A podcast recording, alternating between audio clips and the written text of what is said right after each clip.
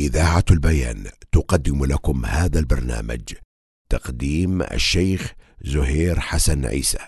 الحمد لله حمدا كثيرا طيبا مباركا فيه والصلاة والسلام على رسول الله وعلى آله وأصحابه أجمعين. أما بعد أيها الإخوة الكرام السلام عليكم ورحمة الله وبركاته. أسعدكم الله في الدنيا والآخرة. نتابع مع سلسلة أعمال القلوب وما زلنا مع منزلة التوكل. قال أهل العلم رحمهم الله أن العبد مضطر إلى التوكل لا يستغني عنه طرفة عين في أحواله وأموره كلها وذلك أن العبد فقير ضعيف محتاج مسكين والله عز وجل هو الغني الغنى الكامل المطلق. وتظهر حاجتنا إلى هذا التوكل من وجوه متعددة.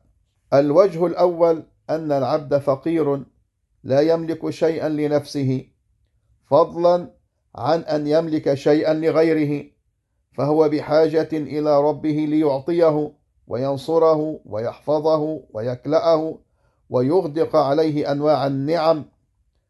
فإذا كان الأمر كذلك فإنه يتوجه بحاجاته إلى الله عز وجل ولا يتوجه إلى أحد من المخلوقين يرجوهم ويذل نفسه لهم فيكون عبدا أسيرا لهم.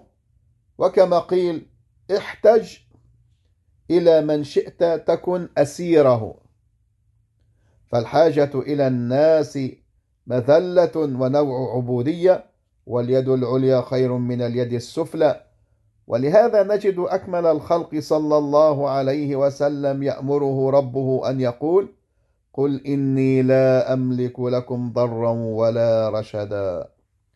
وخليل الرحمن صلى الله عليه وسلم يقول لأبيه لأستغفرن لك وما أملك لك من الله من شيء فإذا كان في فإذا كان هذا في حق الخليلين أفضل الرسل عليهم الصلاة والسلام فما بالك بمن هو دونهم؟ وإنما يكون التوكل على الحي الذي لا يموت الذي بيده مقاليد السماوات والأرض كما قال الله عز وجل وتوكل على الحي الذي لا يموت وسبح بحمده وكفى به بذنوب عباده خبيرا. وقد قال أبو قدامة الرملي قرأ رجل هذه الآية وتوكل على الحي الذي لا يموت وسبح بحمده وكفى به بذنوب عباده خبيرا. فأقبل علي سليمان الخواص فقال يا أبا قدامة ما ينبغي ما ينبغي لعبد بعد هذه الآية أن يلجأ إلى أحد غير الله في أمره. ثم قال انظر كيف قال الله تبارك وتعالى وتوكل على الحي الذي لا يموت فأعلمك أنه لا يموت وأن جميع خلقه يموتون. ثم أمرك بعبادته فقال وسبح بحمده.